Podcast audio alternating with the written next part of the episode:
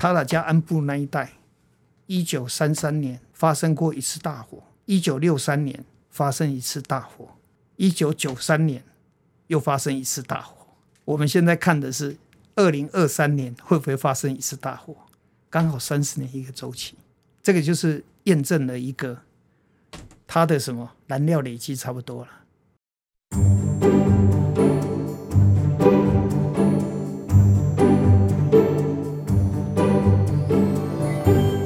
欢迎收看，欢迎收听我们的岛。在夏威夷这几天呢，发生了非常严重的大火、野火。到目前为止呢，至少已经有九十九个人不幸丧生。那不过，因为到目前还有好几百个人以上是失踪的情形，因此死伤的人数呢可能会再往上攀升。在这一集里面，我们要探讨是说，为什么会有这么严重的大火？原因是什么？跟气候、跟天然条件、跟人为又有什么样的关系？而夏威夷的大火跟台湾给我们了什么样的一些警示？今天要欢迎台大森林环境及资源系的副教授，同时他也是国际气候发展智库的理事长邱其隆邱老师，你好，大家好，邱老师，我们先来看看几张照片，然后这几张照片呢是 AP 所提供的一些照片，这个是在夏威夷呃，它第二大岛贸易岛。那主要呢是在这个拉海纳的这个，这应该是在贸易岛里面最大的一个人口区。我们看到真的是非常非常严重。那可以看到这边的车子呢全部都烧焦了。那后面呢应该是住宅，它可能是比较村落的一些地方。那我们也看到另外一张从道路，从森林的大火，然后把整个道路的所有的车辆、住宅全部烧焦，烧到精光。那我们看到一个人在事后可能是去寻找相关的物品，或是他的亲人。那另外我们看到呢，这也是拉海纳非常凄惨的一个情形了哈。这几乎整个城镇都烧烧光了。那如果我们看到这个是另外一个地方的这个比较算是那个野火的部分，可是就可以看到在道路旁边呢，那个火呢是烧得非常非常的猛烈。这个是在几天前拉海纳一个度假胜地。哎，老师，你好像也去过那个贸易岛这个地方。对对对，不过已经是大概快三十年前了。这个就是一个标准的大家最喜欢去那边度假，甚至也是蜜月最好的一个地方。可是，在几天之后变成这一副模样。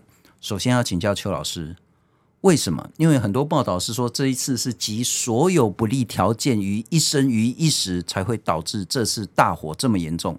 到底是为什么？我我想哈，火基本上是我们在自然界里面长久以来，它本身就是一份子。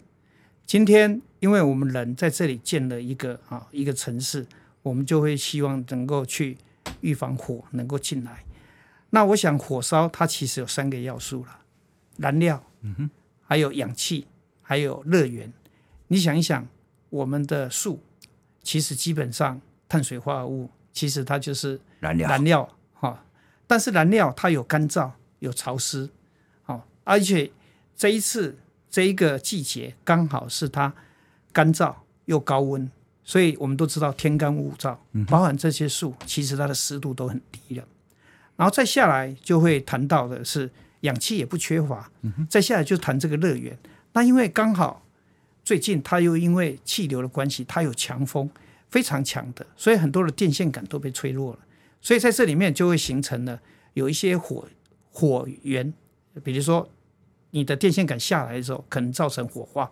因为现在这一次发生火灾的真正的火源起火原因还没有完全调查出来，是啊。不过我们在猜测，因为当你强风这么高的时候，很多的设施倒下，它可能就触发了火星，火星的话可能就引起引起。这样子的一个火烧的一个情形，嗯哼，所以有这三个我们刚才谈到的火三角条件都具备的时候，它就会发生了。但我好奇的是说，在夏威夷它应该是一个热带，那似乎也被归类这里叫做热带雨林的一个地方。理论上，如果是热带雨水应该是很丰沛，就如果又是雨林的话，不可能这么干燥啊。没有，没有，没有，没有。其实 你说台湾有没有干季？还是有，还是有，还是有。其实每个岛大概都有干湿两季啦，是只是说明不明显啦。嗯哼。那事实上，从过去的火烧记录来讲的话，夏威夷岛，尤其是毛伊岛，其实它还是有火烧的情野火的这样子发生的一个情形，历年都有这样的，都有这样子的情形。你看这些火点，就是他们以前过去烧过的、啊，就是过去烧的、啊。你看那个就是毛伊岛，是不是？这个是第二大的嘛？哈，对啊，第二大，你看是不是就常常在发生呢、啊？是。它并不是没有发生啊，这是他们过去长久以来他们发生的常发生的地点啊。是，那这个就是那个拉海纳，就是在左左边那里，就是拉海纳那个位置。就是靠靠。对啊，对啊，就是在那里啊。其实都有啊。嗯哼。那只是说我们谈的其实就是风险高、风险低啦。可能都是小火，又是比较零星的地区哦，可能没有造成太大的伤害，所以就以夏威夷政府他研判这里面发生火烧的几率。风险其实它是属于低风险。如果相较起往年，也许是去年、前年，甚至五年、十年、二十年前，这个地方在今年，不管是说它的雨水的这个下的数量、天数，乃至于气温，乃至于台风，有特别的地方吗？在今年有啊，有啊，今年其实尤其今年是圣婴年，是，所以温度是飙高的，而且也干旱，嗯、刚好附近又有一个气流，又是带来强风。所以这三个要素就构成了最恶劣的一个情形。气温比往年高很多，高，但是实际高几度并不清楚，是。可能要再看它的气温的资料。雨比往年少很多，就是刚好最近是干旱，有的时候就是连续可能十几天、二十天它没有下雨，就形成一个干旱的条件，嗯、然后又高温，嗯哼，然后风又强，是。风只要一烧起来的时候，你根本挡不住了。呃，我也看到一些报道是说，还有一个因素，然后刚刚老师谈的都是极为关键前面的这重要因素，但还有一个是所谓的外来物种。其实这个外来物种在台湾也到处都是，他们也许叫做所谓的那个糖蜜草啦，或者是叫做几内亚草啦，或者叫水牛草，其实就是我们讲的大鼠啦，就是在路边都很容易看到那种会开很小很小花那个东西，这也是关键因素之一吗？应该是这样子讲啦，就是说。这些外来的物种，尤其是草本的这些外来的物种，它只是燃料的一部分。是它本身干干干燥的时候，它就很容易被烧。啊哈。那烧的时候呢，尤其是像草这种我们称为轻型燃料，就是一烧的时候，它会很快，很容易就被引燃了。嗯、哦，所以只要一有热源，它马上就会烧起来。是。所以在过去，其实他们有记录的火烧。其实就是火烧发生的时候，会破坏原有的生态系统，啊，原有的植被，跟另外你的农作物的地方，它可能也把它破坏掉了。嗯、那很快进来的就是这样入侵的这些草本植物。是，那草本植物就会让它处于更容易被烧。嗯哼，那更容易被烧的时候，你还是要这些条件，就是干燥、高温、是风强，是，然后就好像。一有火星的时候，它就促使了它火烧起来的时候，蔓延速度的很快，而且一发不可收拾。嗯哼，我们知道外来入侵，它其实基本上它是有很强韧的生命力，所以它要扩张地盘，你会碰到本土植物的反抗。嗯哼，所以它让自己很容易烧，透过火把对方烧死了，它就马上占领它的地盘。简单讲就是这样。是，所以植物很聪明。是，也很可怕，也很可怕，没错。所以你看，它整个可能是整个山头都被它攻占。但您看哈、哦，就是说，这个如果是在自然环境，就是这整片烧掉。那啊，啊，如果说是在中间有几个那个住宅房屋的话，那就那就是陷入火海，而且这个速度会非常非常快。对，过刚邱老师讲的很重要的哈，第一个，其实历年在这个地方，或是像在美加，其实这一种山火野火的那个次数都还蛮频繁的。对，但。在今年有一个很特特别的是说，气温变得比以往高，雨量呢刚好在这个时候变得很干燥。那但如果是它都是一棵一棵很高，也许比较稀疏的这种那个比较高的树木的话，它烧的速度不会那么快。可是又再加上一个很不利的条件，是刚刚我们讲的是这种所谓的那个禾本科的这种植物，很低、很密、绵延不绝。然后呢，当它干燥的时候，一烧烧得非常快，烧得一发不可收拾。但我一个疑问是说，如果在森林大火的情形下，我们其实台湾也发生过很多次森林大火，可是不会这么快，而且这么严重的威胁到住宅的地方。现在我们看到是说，很多很多民众是无路可跑。那有一些就直接干脆跳海求生，那有些就真的没办法。为什么会这么严重，烧到住宅区？我我想这个其实应该是说了，我自己研判呐，火从外面进来的可能性并不高了。嗯哼，它可能在内部，因为我们都知道，它在都市里面有很多绿美化的区域，是，只有一个火源它就烧起来了。所以烧起来的时候呢，那个速度不是从外面烧进来的。如果你是从外面烧进来，你还可以说啊。预测一个小时、两个小时之后会烧得到，是。可是你内部，你只要有植栽，啊，你只要有树木、有草原、公园，其实很容易也会发生火烧啊。嗯哼。所以这一次会烧到这么彻底，应该是我觉得啦，应该是从外面的火进来的几率并不是那么高啦。啊，因为你外面的火烧进来的时候，你会一个方向而已。是。可是我们这里看得出来，你大概就是全面性的，四面八方烧，这而且。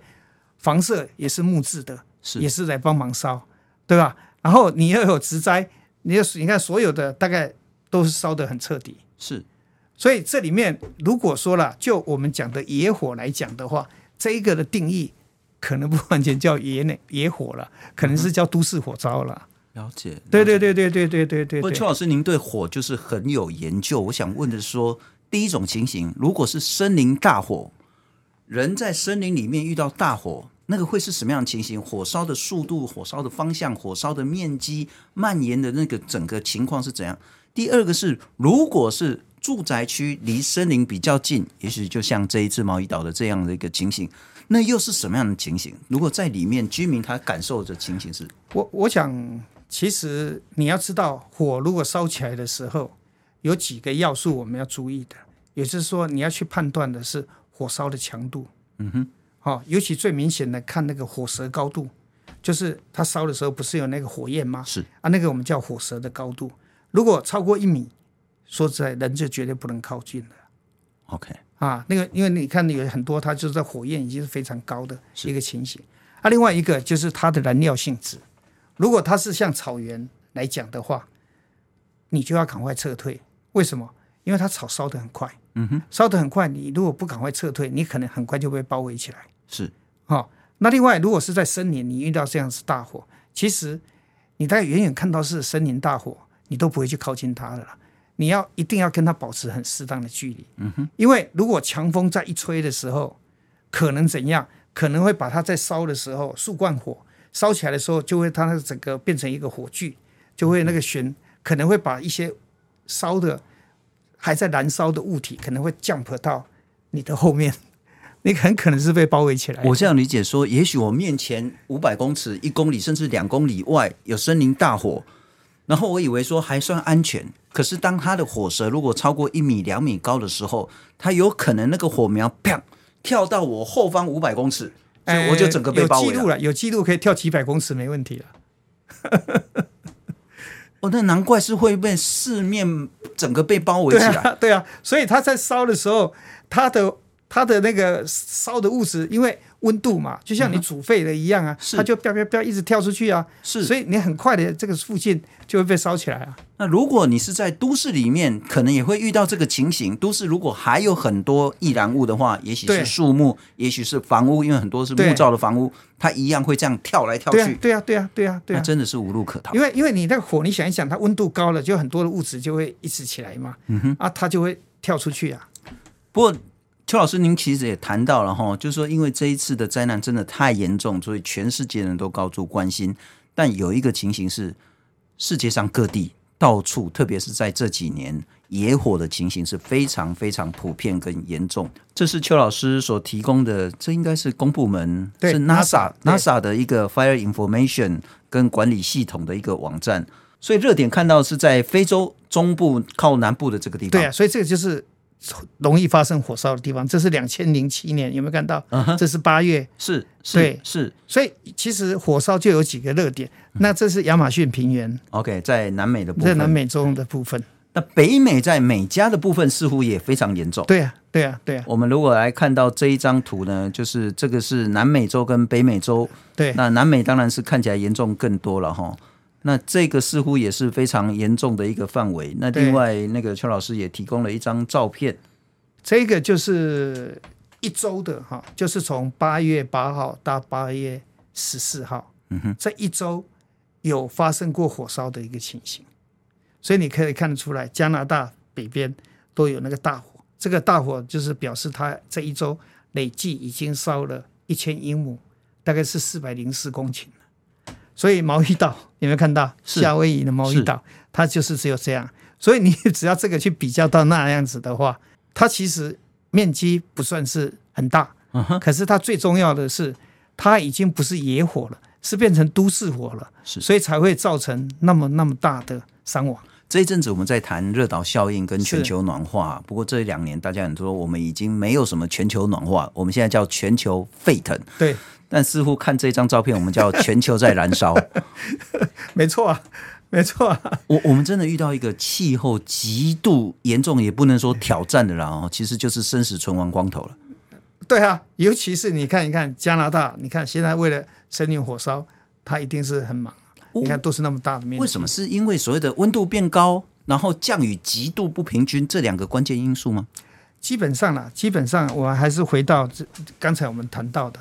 燃料的状态，你只要是干旱，你就怎样，就是引燃就容易嘛，是对吧？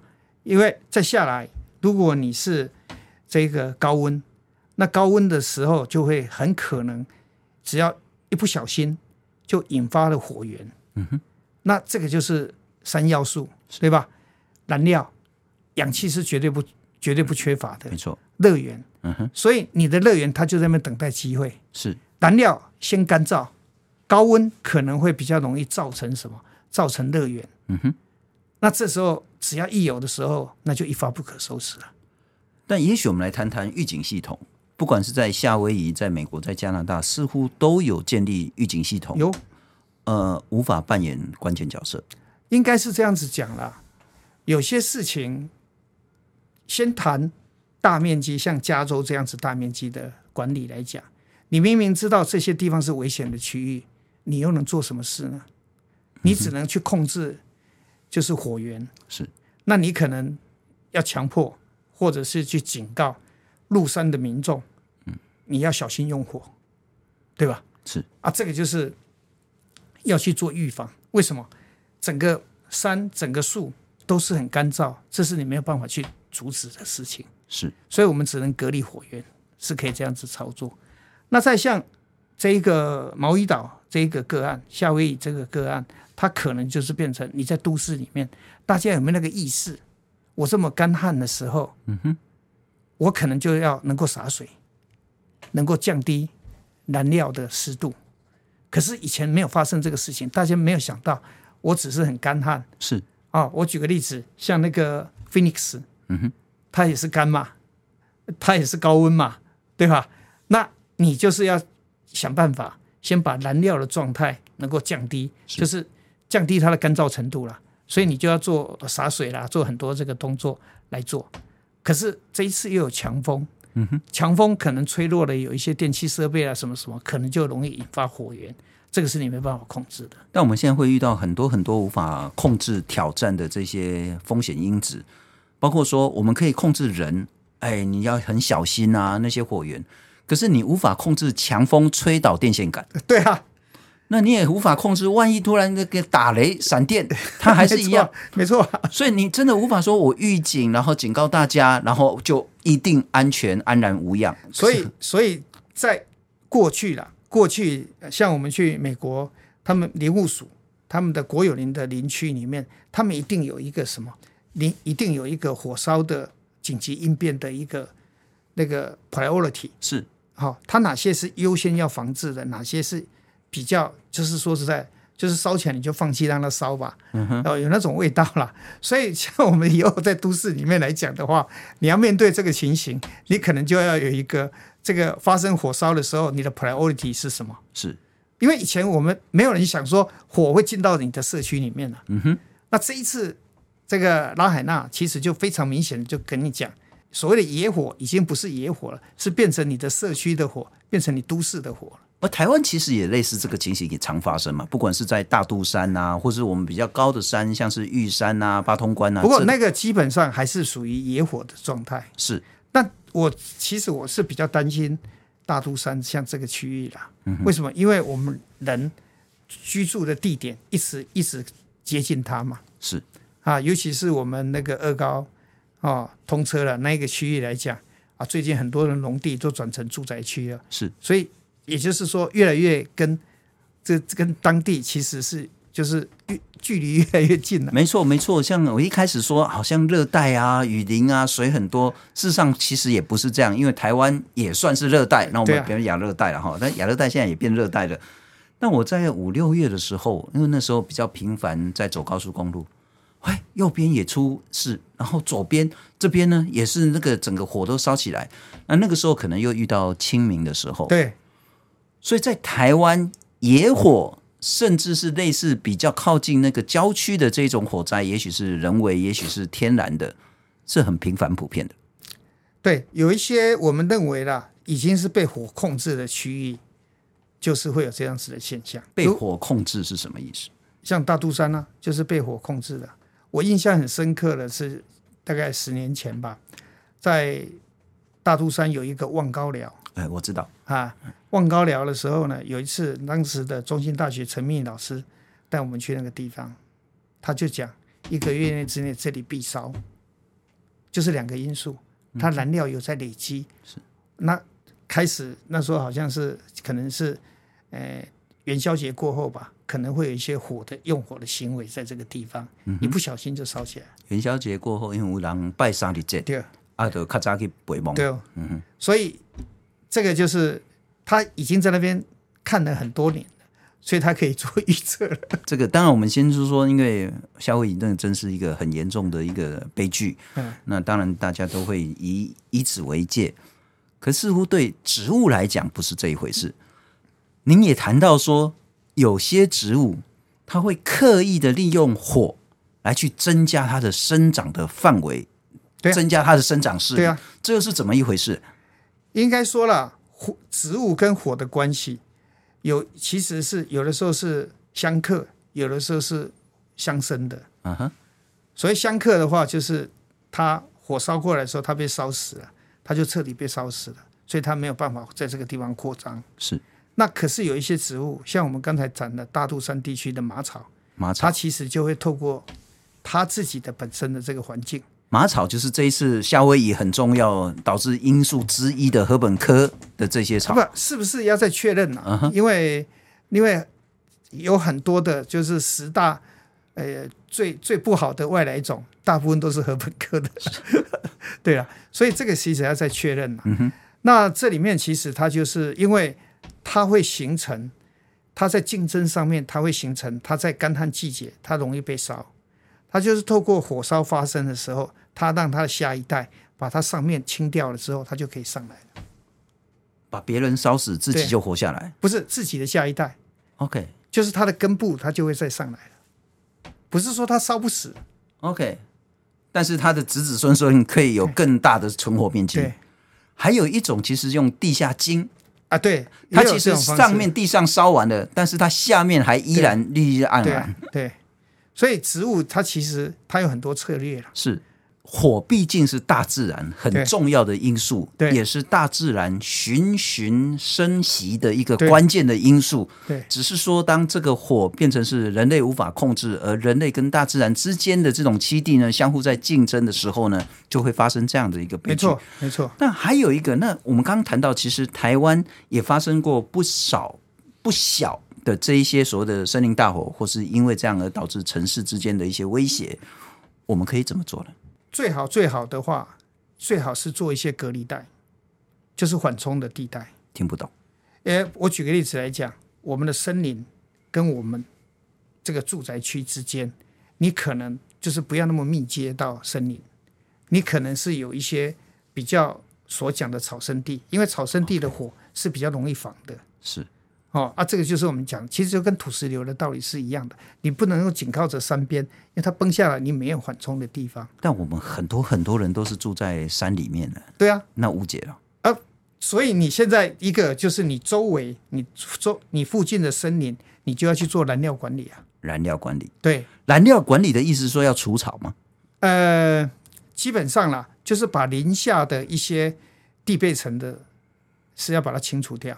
嗯哼，因为你想一想，森林它起火的时候，都是从地表层开始起火。是它大树干，像那个刚才那个大树干，它是不可能一下子点火的。是，所以你只要在人的安全距离之内，先把它这个清除掉。在地备层所谓的天然燃料，这个可能要去做管理，就是枯枝落叶的部分啊。但不过邱老师，有时候那个天然的这一种燃料呢，草一长就是几公顷几公顷，那不可能轻的啊。要要不然你只能说我自己的围墙做好啊，至少做个防守的啊。是是，对啊。因为你要知道，像毛衣岛这一个，它里面每一家都有很多的树啊。我们台湾的房子也不会每家都很多的树啊。是，你 了解意思啊？所以你只要能够做好一些预防措施啊，嗯哼，哦，那当然你周围的围墙很靠近的，你没有办法。可是你总是还有一个围墙，让它火不会直接攻进来。这是所谓的人的住宅的这种预防火灾了哈。对。另外，我们其实也这几年一直看到，像是不管是八通关啊、玉山啊，那有些是天然引起的火灾，有些真的是很不可原谅的，因为在那边去烧什么，为了露营要啊去烧那个枝干啊，或是什么样的，或是认为一个不小心，也许是烟蒂，也许是什么样的一个火种，我们有办法去控制，甚至大幅减少这种森林大火吗？大家都想这么做了，可是在这里面，其实这里面还是要回到一件事情了，就是我们台湾目前对登山啊的这一个素养，或者是我们讲的教育够不够？是，因为这个又回过头来了，你你要让他的行为改变，你要让他知道这个严重性，你可能要从入山的开始，你就要让大家有这个认知。嗯哼，你要用火，你要怎么样用火？而且我们都不太去教你怎么正确用火，你只是会禁止他用火。是，所以这个就造成，哎，他还是要用火的时候，他的知识可能是不够的，他可能就偷偷乱用这样子。对 对，对，OK，好，我们要正确的教导那些喜欢登山的人，对，如何正确的用火。对，还有一个啦，还有一个哈，其实现在我知道了，像国家公园或者是林务局，可能有开始在做这件事情了啦。以前我们有跟他提了，就是你要今天，因为他有灵活预警的这一个资讯嘛。是。那如果今天是危险度的话，登山进来的人他会送一个简讯给他。OK。说今天是火烧非常高的几率，嗯、请你用火要特别小心。是。这也是一个政府在做的。我不晓得现在有没有在做。以前我没有建议他们这样子做了。嗯、那因为他们以前有灵火预警系统，他可以去预测。然后呢，我们都知道。如果你登山的时候，你就是发送信那个那个基地台发送讯号嘛，是直接送一个讯号给你，哎，今天是火烧危险的，是总是还是能够去提醒你嘛，是对啊，这也是一种预防措施啊。这是之前邱老师您也帮台湾的政府建立这样子相关的火森林火灾的预警系统，对对对对，那希望有持续在更进步了哈。对，但我在请教邱老师说，一开始我们也谈到。这一次夏威夷是集所有不利于一身的一个情形的悲剧，包括说高温，包括说干燥，包括说又遇到强风，那包括说外来物种，包括说人类住宅的这些地方跟森林离得太近，等等等等等等。可是似乎同样的情形不止在夏威夷，也在台湾，也在全世界。我们在面对。越来越高温的情形，在面对越来越极端降雨的情形，也在面对所谓的那种气候带来不确定因素的情形下，有没有办法我们可以做的一些事情？包括你刚刚谈到说燃料管理啊，事实上，你如果说到那个松树，那是充满比较油脂的这一种，那如果是那种铺满了那个所谓的松叶，嗯，松针，松针，那个那那个是很可怕的燃料。那我我我们有办法，不管是说在潮湿的增加，在燃料的控管上，乃至于在步道相关周边的这些呃环境控制上，做得更好吗？应该说了，应该说十几年前，我们那时候因为那时候火烧比较频繁，就是尤其离山是啊、哦、等等的，那当时主管机关就会比较在意这些事情，可是久了。又没有发生一个比较大的火烧的事件的时候，就会松懈下来。是啊，其实当你松懈的时候，就是他会再来找你的时候。嗯哼，常常就是这样。那我想这一次夏威夷的这一个事件，会让我，我想以后会一定会让我们开始去思考，在都市像这一种火烧的情形之下，要怎么样有效的来防止？最主要是要控制，哈、哦，怎么样能够来做一个区隔状的？嗯哼，因为我们在救火的时候，大部分就是做一个隔离带，隔离带，你就是要让它控制在某一个区域里面能够烧了。是，像这一次就是从来没有想过这样子的事情，所以你看整个就烧过去了。对，如果你做不到燃料管理，你就变成是，当你游客比较多的时候，看你要不要做的很很彻底了。是，就是你进来，你绝对不能带火种。嗯，大陆就是这样执行啊，在有些干危险季节，他就是根本不准你带用火的用具入山呐。是，对啊，是啊，在台湾有的时候你只能劝导，你又不敢强制说啊，你这个不能带上去。嗯哼，所以在这里面就变成说，要么你就要加强你巡逻的强度，啊，就是你这沿着那个时间，在几个比较。敏感火烧的地点，你可能就要要有人去巡护，要有人提醒他。刚才我们谈到了像送简讯，这个只是自主的提醒，你可能要有别的人来做。毕竟了，毕竟这里面就是会考虑到了，就是说你的人力的成本，跟你如果烧起来，你这个自然受到破坏的这样子的成本来讲的话，我觉得人力的这个成本，我们还是应该要付的。是，其实台湾现在就是。大家眼睁睁的看着它，等着发生事情。塔塔加安布那一带，它其实从一九三三年发生过一次大火，嗯哼，大概烧掉了一千多公顷，大概可能有两千公顷。一九六三年，三十年之后发生一次大火，烧了大概一千多公顷。一九九三年又发生一次大火。我们现在看的是二零二三年会不会发生一次大火？刚好三十年一个周期，这个就是验证了一个它的什么燃料累积差不多了，所以只要有机会它就烧了。我我我有一个简报，你可以把它拿出来看一下。是这个哈，这个叫 Fire Scar，它其实可以从那个松树，它知道哪一年有烧过火，嗯哼，所以它去推算这个地方火的周期大概是多少年。好，你看。这个上面，这个就是塔塔加，一九九三年，嗯哼，它被烧的，有没有看到？右上角那个是航空照片，是。你看这边是台大实验林的云山林，这边就是你看植被完全不一样，是。这边是南向坡，其实就很容易被烧，每次都是烧这里，嗯哼。啊，你看这个也是一样，是，就会烧到那个地方，啊，啊，这是烧完了，我们去现场种的树都没有效，都是它自己在长出来的二叶松，种的树为什么没有效？不是啊。因为它这里就是二叶松的大本营，它长得比你种的快啊！哦，了解，了解意思啊。那我们在鹿林山，我们中央大学盖了一个天文台，那个天文台大概是也是世界有名的。如果你去看以前的很多新闻的报道，它其实就是怎样？它其实就是很多的天文台放在森林里面被烧掉了。反正那个天文台啊，他们一直希望能够砍它附近的松树了。但是他面临到的是哈，说实在他很可怜，因为那个地方刚好是三个单位在管，一个台大实验林，一个国家公园，一个是林务局嘉义处，那三个婆婆奶奶，大家都不敢同意，嗯哼，而且他就在国家公园里面，是。啊，他又有一个哈，我们在火烧的时候，我们有讲一个烟囱效应。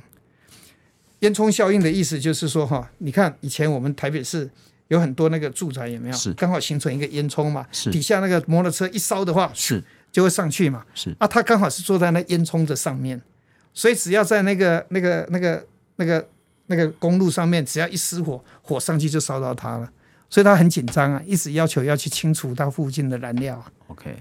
不过，因为看到夏威夷这样的一个情形，那大家在充满了哀悼之外，其实也得思考台湾自己遇到这一种，不管是森林大火，或是城市里面火灾，以及气候变迁下所带来的更大的威胁跟挑战。非常谢谢邱启龙邱老师，非常谢谢你。